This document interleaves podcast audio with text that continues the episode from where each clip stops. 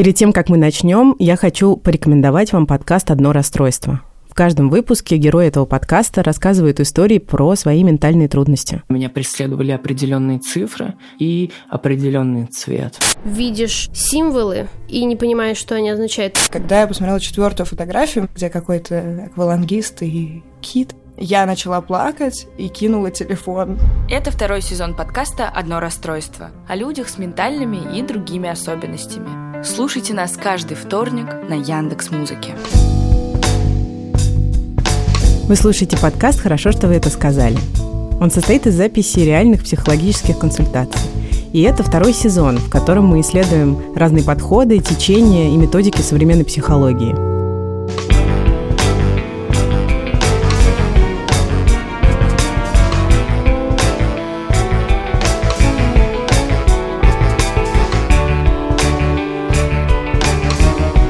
Герои этого подкаста – настоящие люди с настоящими проблемами – они хотят узнать чуть больше о себе, обсудив со специалистами свои жизненные ситуации, чувства и сложности. Этот подкаст мы делаем в студии «Либо-либо». Меня зовут Ксения Красильникова. Эпизод, который вы сейчас услышите, может вызвать тяжелые эмоции. В нем есть описание психологического и физического насилия и суицидальных мыслей. Если вы поймете, что вам трудно, не слушайте этот выпуск. Я сейчас себе признаюсь в том, что действительно этот разрыв, ну, возможно, навсегда. И это mm-hmm. жутко тяжело. Героиню этого эпизода зовут Рита. Два месяца назад она прекратила общение с матерью и не собирается его возобновлять. По словам Риты, их отношения были токсичными и созависимыми. Мама вела себя манипулятивно, заставляя дочь постоянно извиняться за то, в чем та не виновата. Рита считает, что настоящих семейных отношений у них никогда не было, хотя со стороны все выглядело прилично. Мама ничего не рассказывала дочери про себя, про свою жизнь и чувства. А Рита считала себя неблагодарной и почти всегда безуспешно пыталась угодить маме. Рита пришла к специалисту, чтобы обсудить внутренний груз, который появился у нее после разрыва и разобраться в том, что она чувствует. Можно со своей стороны делать э, какие-то шаги, но если вторая сторона не хочет или ее вообще все устраивает, да, то здесь мы сталкиваемся со своими ограничениями и с некоторой ситуацией бессилия. Это Вера Якупова, практикующий психотерапевт. Вера – кандидат психологических наук и сотрудница факультета психологии МГУ. Она использует гештальт-подход и когнитивно-поведенческую терапию. Это название часто сокращают до аббревиатуры КБТ. Вера считает, что гештальт-терапия лучше подходит для работы с отношениями, чувствами и потребностями, а КБТ эффективно в борьбе с паническими приступами, тревогой и установками, которые мешают жить. КБТ – это один из наиболее тщательно исследованных психотерапевтических подходов. Вера, как специалист, много работает с посттравматическим стрессовым расстройством и проводит профессиональные психологические исследования. Когда Рита была маленькой, ее мама всегда ходила быстрым шагом и никогда не ждала дочку, как бы та ни просила. Когда у них случались конфликты в общественных местах, мама доводила Риту до слез и удалялась быстрым шагом, чтобы дочь бежала за ней в слезах. Однажды, Рите тогда было 7 лет, она оставила ее одну на станции метро Курская. Рита говорит, что помнит свой детский ужас. Она знала, что доберется до дома, потому что всегда легко могла контактировать с людьми, и в итоге ей подсказали дорогу, но чувство ненужности ранило ее уже тогда. Она доехала до дома, а мама, как обычно, сделала вид, что ничего особенного не произошло. Рита рассказывает, что их отношения с матерью всегда развивались по кругу и были в некотором смысле предсказуемыми – для такой модели поведения существует специальный термин – цикл насилия. Это значит, что у насилия есть своя динамика и принципы, по которым оно развивается. После приятных и радостных периодов нарастает напряжение. За ним следует акт насилия, но потом наступает примирение, которое снова приносит радость. Из-за этих хороших моментов из круга насилия бывает трудно вырваться. Я знаю, что всегда после цикла, скажем так, положительного, хорошего, mm. происходят какие-то незначительные мелочи, которые выводят мою маму в какое-то нездравое поведение, и она начинает меня оскорблять, унижать, ссориться со мной. И это мне от этого очень больно, очень тяжело. И раньше я всегда гналась за ее принятием. Мне хотелось хороших отношений с мамой, хотелось, чтобы у меня было, как у всех остальных людей, наверное, потому что это самое в жизни главное отношение отношения до каких-то пор. Вот. Но вот этот год мне показал, что я уже не могу больше продолжать в таком ключе. Mm-hmm. И это такой микс из чувств, потому что я понимаю, что я люблю маму, но продолжать общение с ней больше не могу. И вот это вот это противоречие внутреннее, оно, конечно, огромное влияние на меня оказывает, и много всяких чувств появляется, но, наверное, первое – это вина и как бы потеря. Я чувствую, что ну, это решение, а оно в мою жизнь принесло как бы Ой, осознание, наверное, того, что не все мамы могут своих детей любить в широко принятом смысле слова, да, и быть такими присутствующими, понимающими, и просто какой-то, просто адекватно себя вести с тобой. Mm-hmm. Вот, и то, что, да, что у меня там, ну, не будет никогда таких отношений, которых мне всегда хотелось с мамой, и ради которых я, ну, всегда свои потребности подавляла, только чтобы она посмотрела на меня, чтобы она мне дала эту крупицу какого-то внимания. И когда вы заметили, да, вот этот круг, да, угу. по которому все движется, да.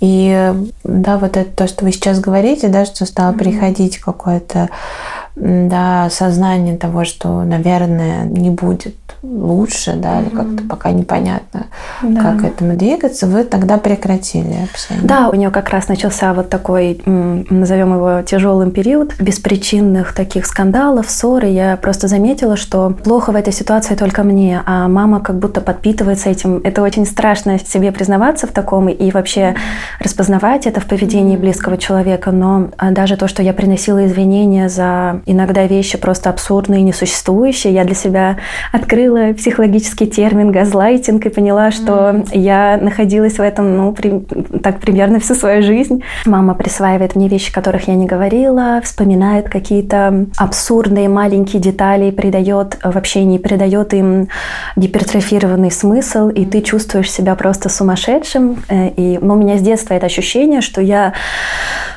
что это я, наверное, неадекватная, я стучусь вот в эту закрытую дверь, а человек тебя наказывает, наказывает, наказывает, и вот я извиняюсь, извиняюсь. Газлайтингом называют такую форму психологического насилия, когда один человек заставляет другого сомневаться в себе и своей адекватности. Люди, практикующие газлайтинг, искажают факты, манипулируют ими или врут, что каких-то событий вообще никогда не было. Человек, на которого направлен газлайтинг, со временем начинает думать, что с ним что-то не так. И в детстве это могло длиться неделями, месяцами. Она очень быстро всегда гневалась и раздражалась, и какие-то минимальные вещи, очень неадекватные реакции с ее стороны вызывали. Ну, на меня это, конечно, разрушительно влияло и вот продолжало влиять. Да. Вы все время должны были извиняться, да. быть в такой вот позиции. Она, она, да, она могла долго меня не прощать, но чаще всего она молчала. То есть она меня игнорировала, у меня могло доходить до просто истерических проявлений в подростковом возрасте, и были суицидальные мысли, и я там вставала чуть ли не на окно, а мама с таким холодным, безразличным лицом ну, как бы я знаю, я сама про себя знаю, что я очень люблю жизнь. И, ну, я просто вот так понимаю, что я, наверное, хотела к себе какое-то внимание привлечь, потому что мне было, ой, тотально, конечно, одиноко, тяжело, и мне хотелось именно от нее вот этой обратной связи или просто, просто чтобы у нас все было нормально. Пусть даже не хорошо, пусть будет нормально. Вот такая у меня всегда была мысль. То, что вы описываете, правда, очень тяжелые отношения, да, очень ранящие. Как вы сейчас когда вы не общаетесь? Я понимаю, что мне, с одной стороны, это дало колоссальную свободу, вот это понимание, угу. что это деструктивно влияло не только на мою самооценку, на понимание себя, на понимание каких-то жизненных вещей, а, построение семьи, даже отношения моих с мужем. Ну, теряется радость в жизни, теряется какое-то Ой, теряется просто, ну, желание, наверное, что-то что делать, к чему-то стремиться, потому что, ну, кажется, что это вот такой провал, который, наверное, всю твою жизнь как-то характеризует. Mm-hmm. Хотя у меня очень, слава богу, прекрасная семья с моим мужем, и я очень счастлива в своей этой семье, но вот эти отношения с мамой, они такой тенью всегда надо мной нависали, потому что я знала, что после вот условно хорошего периода мы всегда жили как вот mm-hmm. в ожидании, когда же что-то ее прорвет, и начиналось вот это вот mm-hmm. ну, тяжелое эмоционально для всех время, для моего мужа тоже. Он уже просто возненавидел, можно даже сказать, мою маму, и от этого мне тоже очень тяжело, потому что, ну, я понимаю, что я не могу сказать, что я ненавижу. У меня много тяжелых чувств, но как бы она моя мама, и это навсегда, я это прекрасно понимаю. Вот, и поэтому я чувствую себя, ну, я бы сказала, что сложно, потому что у меня есть страх того, что с мамой что-то может случиться. Я вижу там своих друзей и их взаимодействие с их близкими, и мне бы не сказала, что я ощущаю зависть. Э, нет, это не зависть. Я наоборот, радуюсь, что у кого-то это есть, и очень сожалею, что у меня этого нет. У мамы много хороших и замечательных положительных качеств, но я сейчас себе признаюсь в том, что действительно этот разрыв, ну, возможно, навсегда. И это mm-hmm. жутко тяжело. Когда вы думаете о том, что это возможно навсегда, то что чувствуете в ответ? Ну, я чувствую, что это не то, чтобы я не то, чего бы я желала для своей жизни. И я всегда себе по-другому это представляла. Для меня еще очень болезненный момент – это то, что у меня есть дети, и я понимаю, что своим решением в каком-то смысле лишаю своих детей бабушки, а бабушка, она хорошая, но, к сожалению, ее тяжелый характер и ее желание проживать свою жизнь так, как она это понимает, для нее важнее, чем любые отношения. Я понимаю, что ее собственная правота превыше любых ценностей и отношений, как со мной, так и с моими детьми, ну, со, с ее ну, внуками. Как будто да. бы вы сейчас тоже говорите про вину. Да, да, да, конечно, это вина. Она очень меня давит изнутри. То есть физически, может быть, контакты прекращен, да, да. но эмоционально вы все еще там и все еще вот в этой роли виноватого. Да, да, это, это, это так, это так и есть. Есть обстоятельства, которые мы не в состоянии контролировать, и они заставляют даже самых сильных из нас чувствовать себя беспомощными. С этим может помочь наш партнер Ультра Д, витамин D в жевательных таблетках. Сосредоточить усилия на том, что зависит от тебя, проще, если в организме достаточно витамина D. Ультра Д тем, кому больше всех надо. Ультра Д не является лекарственным средством. Имеются противопоказания. Перед употреблением необходимо проконсультироваться с врачом.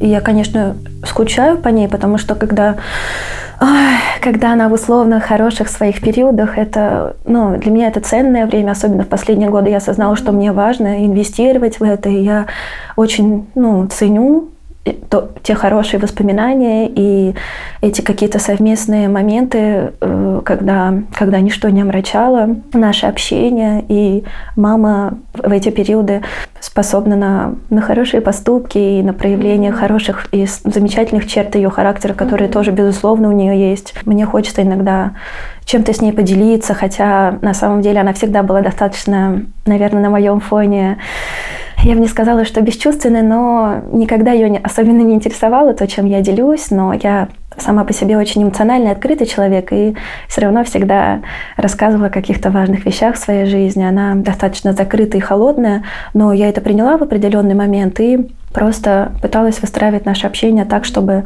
мне было тоже комфортно и уже не принимала близко к сердцу то, что от нее нету какой-то реакции, которую я, возможно, ожидаю. Правда, много печали о да. том, что были какие-то хорошие моменты. Да, да, да. Ну, это единственная моя зацепка, можно сказать. Угу. И вот сейчас я проверю, так угу. ли это, да, угу. не знаю, пока предполагаю. Угу. И есть ли ощущение, что может быть, можно было лучше как-то постараться, да, или...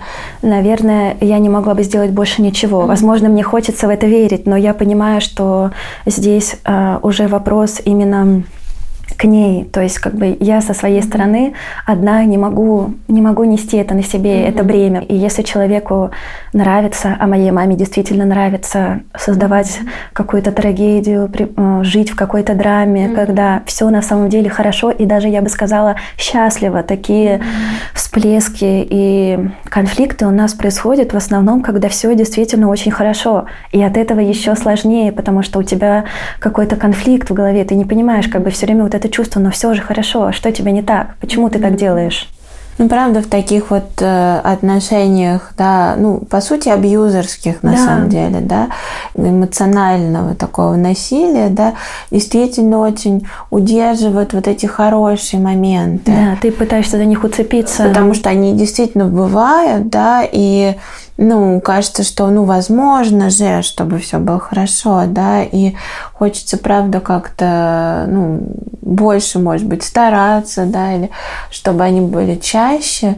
Но, с другой стороны, то, что вы сейчас говорите, по-моему, очень важная такая штука, да, что э, в отношениях два человека – можно со своей стороны делать э, какие-то шаги, но если вторая сторона не хочет или ее вообще все устраивает, да, то здесь мы сталкиваемся со своими ограничениями.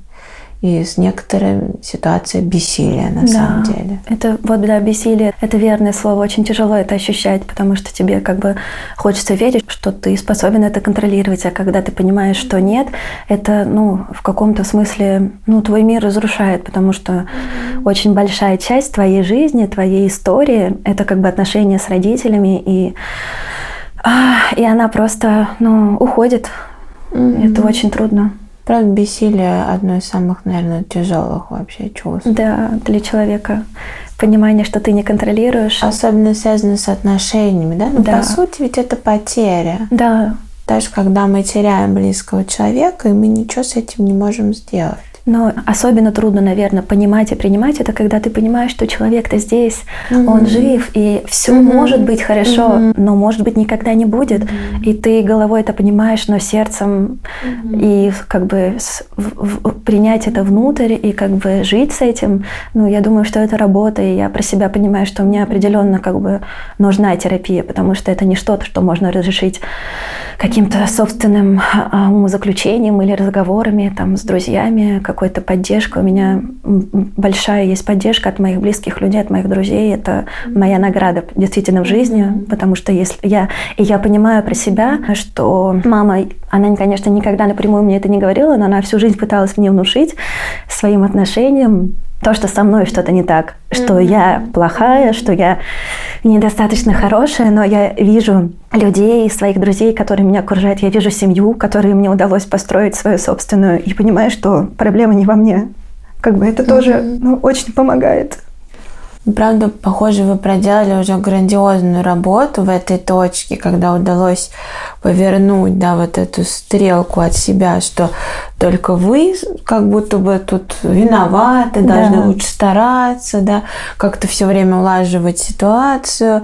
А, И это, правда, очень, очень, очень ранящая такая история, да, и ну, действительно, куда деваться ребенку из этих отношений, он, естественно, будет адаптироваться, он будет стараться как только может. да, Угодить, конечно. чтобы получить хоть какую-то любовь, внимание и заботу.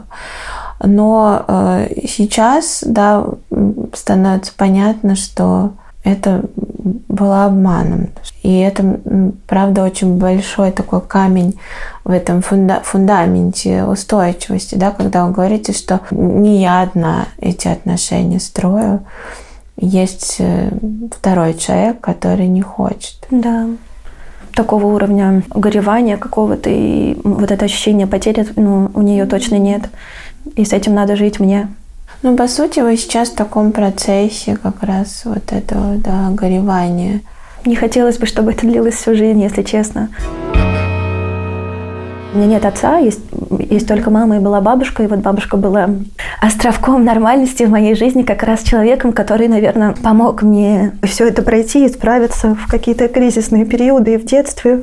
Вот, потому что я постоянно чувствовала, что маме, ну, что меня никто не слышит, что я никому не нужна, хотя со стороны и с другими людьми, ну, как это часто бывает у абьюзеров и в абьюзивных отношениях, всем казалось, что все замечательно. Она сохраняла какую-то картинку отношений, которых у нас не было. То есть что-то социально приемлемое, что-то, что людям бы казалось нормальным. Но когда я возвращалась домой, мне было только плохо, только одиноко, только, ну, не хотелось ни там жить, ни жить вообще. Вот, и бабушка мне очень ну, помогала своей любовью, тем, что она меня поддерживала и защищала меня, когда мама на меня нападала, и морально, и физически тоже до определенного возраста.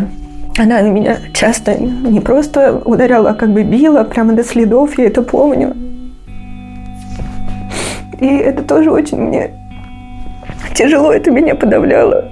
И я сейчас ощущаю, что я только с осознанием, как бы с осознанием э, всех вот этих подводных моментов, течения в наших отношениях, я понимаю, что я вот даже не чувствую себя взрослым человеком, уверенным в себе и и уверенным в том, чтобы строить отношения с кем-то, и просто чтобы жить с, с каким-то пониманием, что ты стоишь чего-то из-за того, что ну, у меня всю жизнь не было вот этого безопасного какого-то места, хотя а, со стороны у меня все было, мама все мои физические нужды покрывала, она всегда мне давала все самое лучшее, и поэтому у меня в детстве был конфликт в голове. Ну как же так?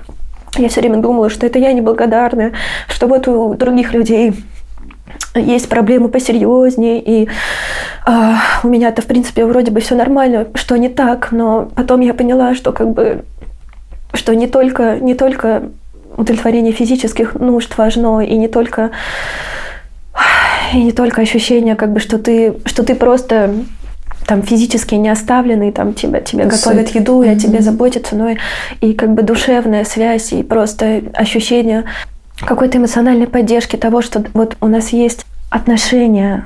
Сейчас вы говорите очень, правда, такие тяжелые вещи, да, про насилие, и очень много сочувствия у меня к этой дочке, ну, потому что, правда, да, вот это ощущение небезопасности и вот это вот э, очень мучительная двоякость, да, про которую да. вы говорите все время, да, что это все время какая-то двойная такая штука. И из-за этого так сложно с этим, да, обойтись. Когда есть ясность, можно как-то, ну, можно начать адаптироваться к этому, да. да. Ну, там, ну, так и так, да. А тут все время как будто бы, что Вроде бы это близкий человек, от, от которого ждешь помощи, поддержки. Он должен обеспечивать тебе безопасность, а он оборачивается монстром, опасным. Да.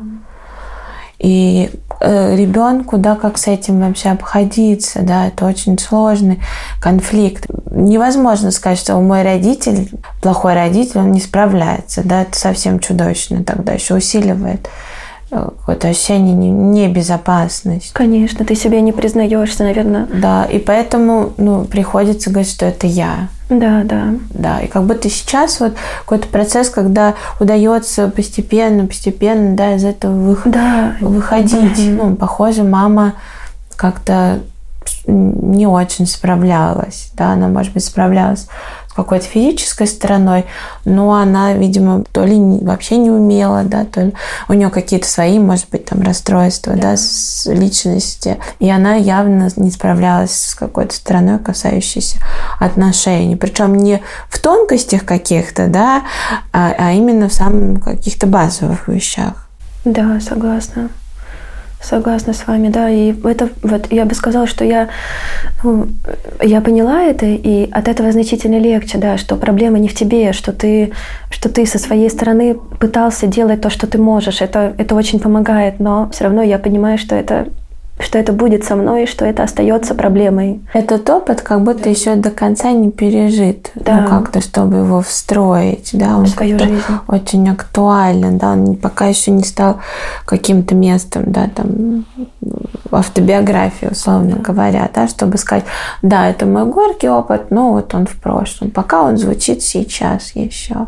Вы говорите, что вам нужна поддержка, да, и вот здесь, мне кажется, важно, наверное, да, это я предполагаю, да, в каких моментах, да, похоже, что если я правильно слышу, да, что в переживании вот этого опыта тяжелого, да, и вообще вот в этом процессе горевания. Да, я бы сказала, что, к счастью, я эту поддержку получаю. Я очень за это благодарна. Без этого я бы не справилась. И я пытаюсь себя впервые в жизни что-то замечать хорошее в себе и хвалить себя. И те отношения, которые у меня есть, они доказательство для меня, что со мной все в порядке, что я умею любить, что я умею строить крепкие, здоровые отношения, что во мне есть много хорошего, о чем мама никогда мне не говорила. Она никогда мне не говорила, что она любит меня.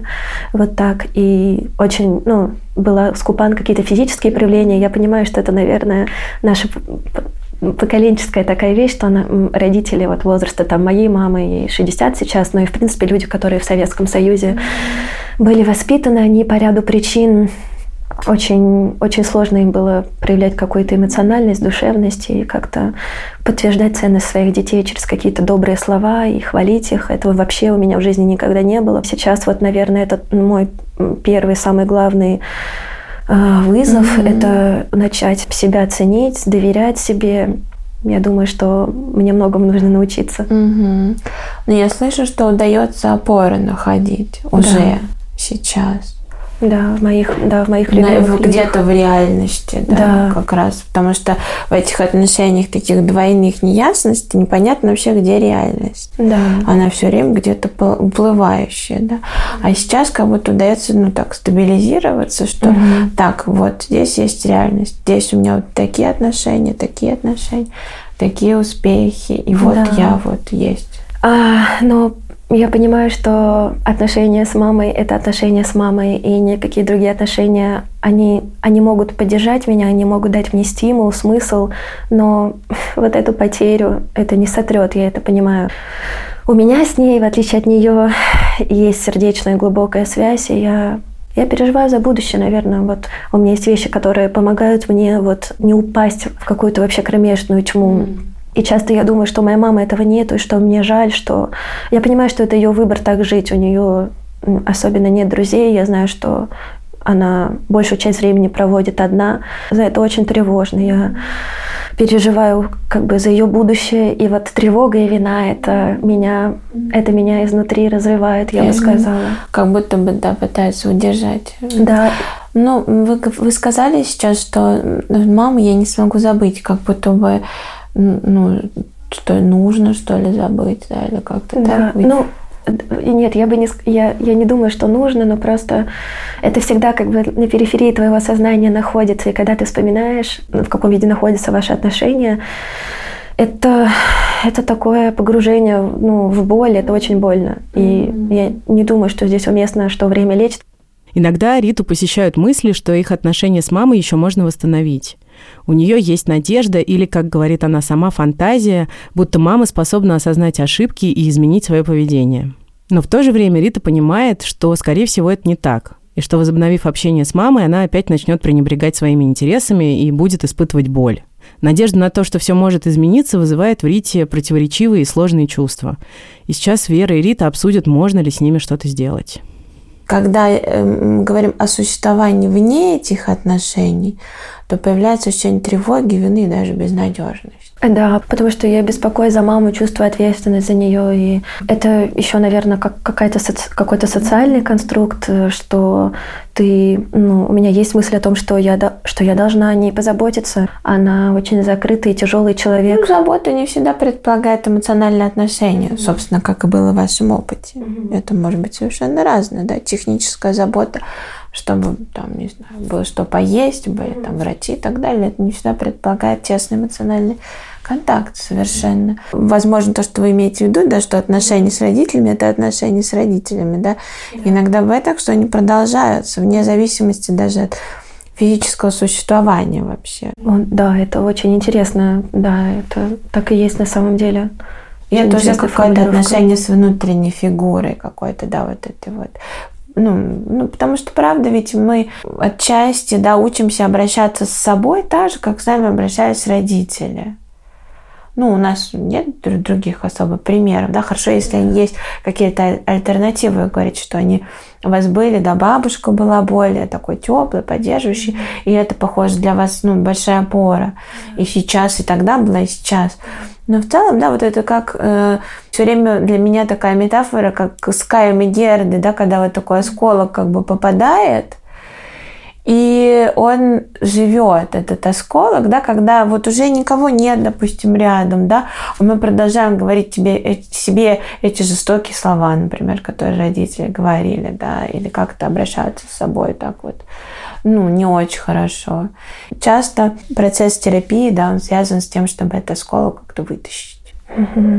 Да, мне очень близок, мне очень близок этот образ. Это, да, именно осколок.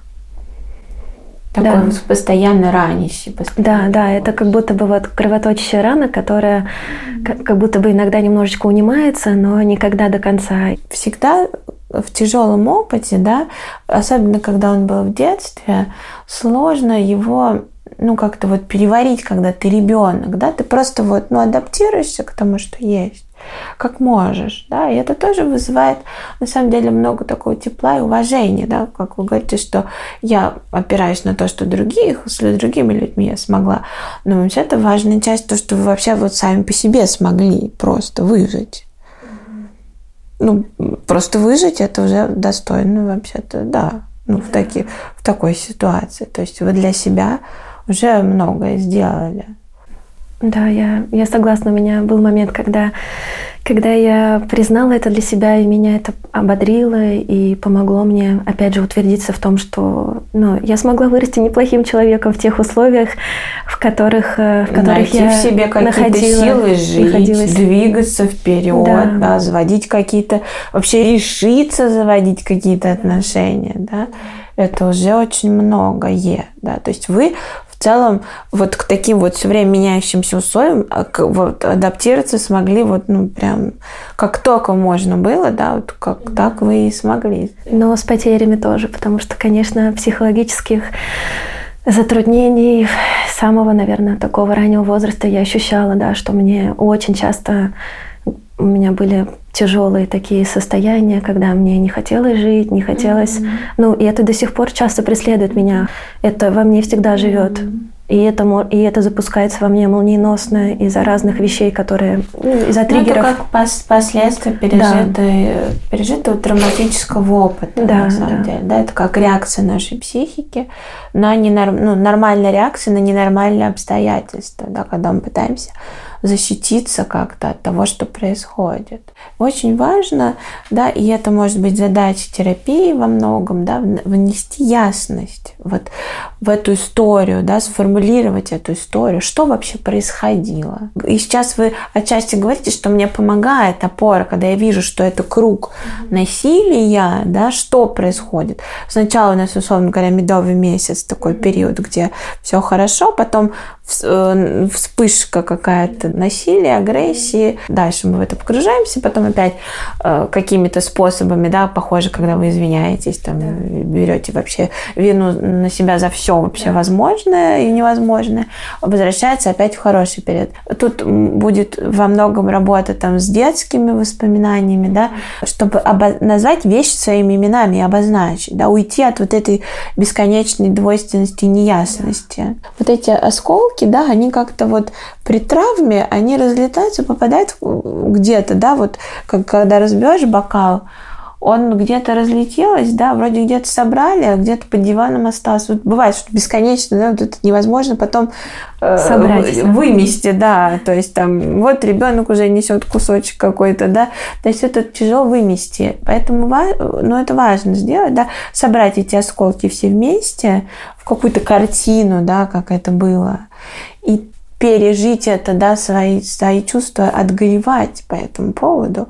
И тогда, возможно, что вполне, да, что это отпускает вот этот все, вот этот монстр, да, вот эта травма, она перестает влиять на сегодняшний день, да, она становится как бы на свое место, да, вот на то место, которое, ну, правда, есть.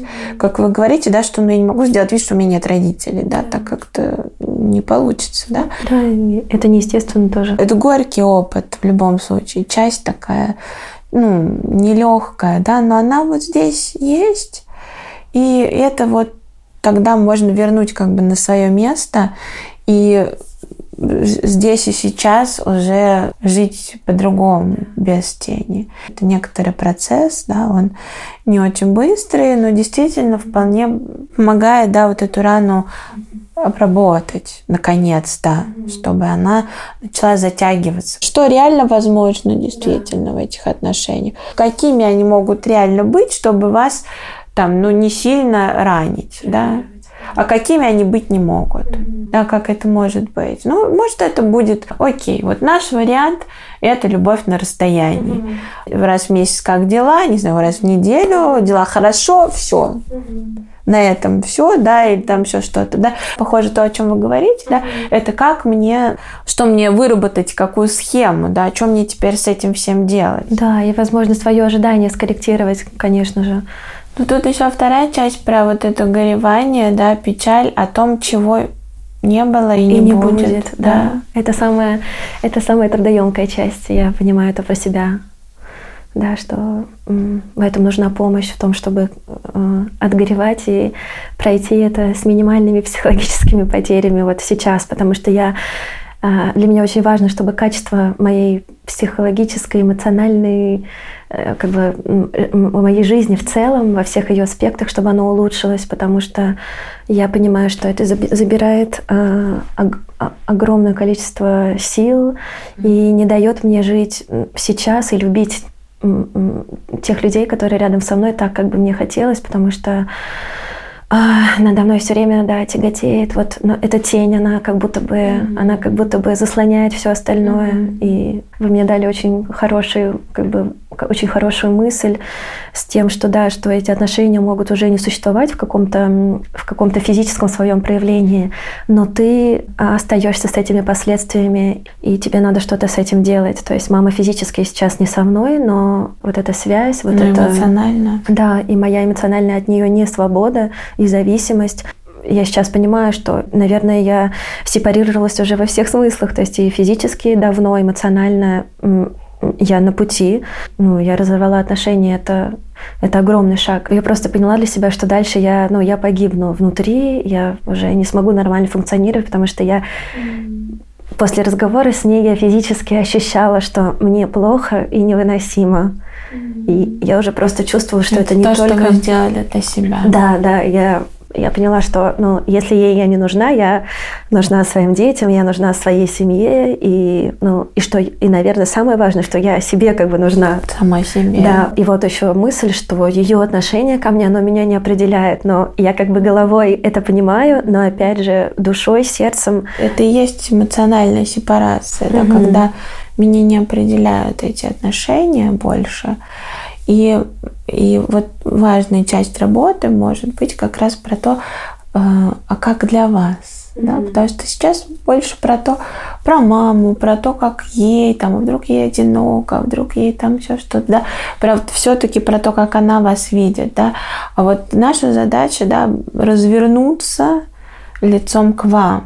Да, спасибо за эти мысли. Я очень хочу понимать себя лучше и прервать этот порочный круг, чтобы мои отношения с моими детьми были другими. Я осознаю, что у мамы очень много нарциссических черт, и что вся, вся моя жизнь вращалась вокруг нее всегда.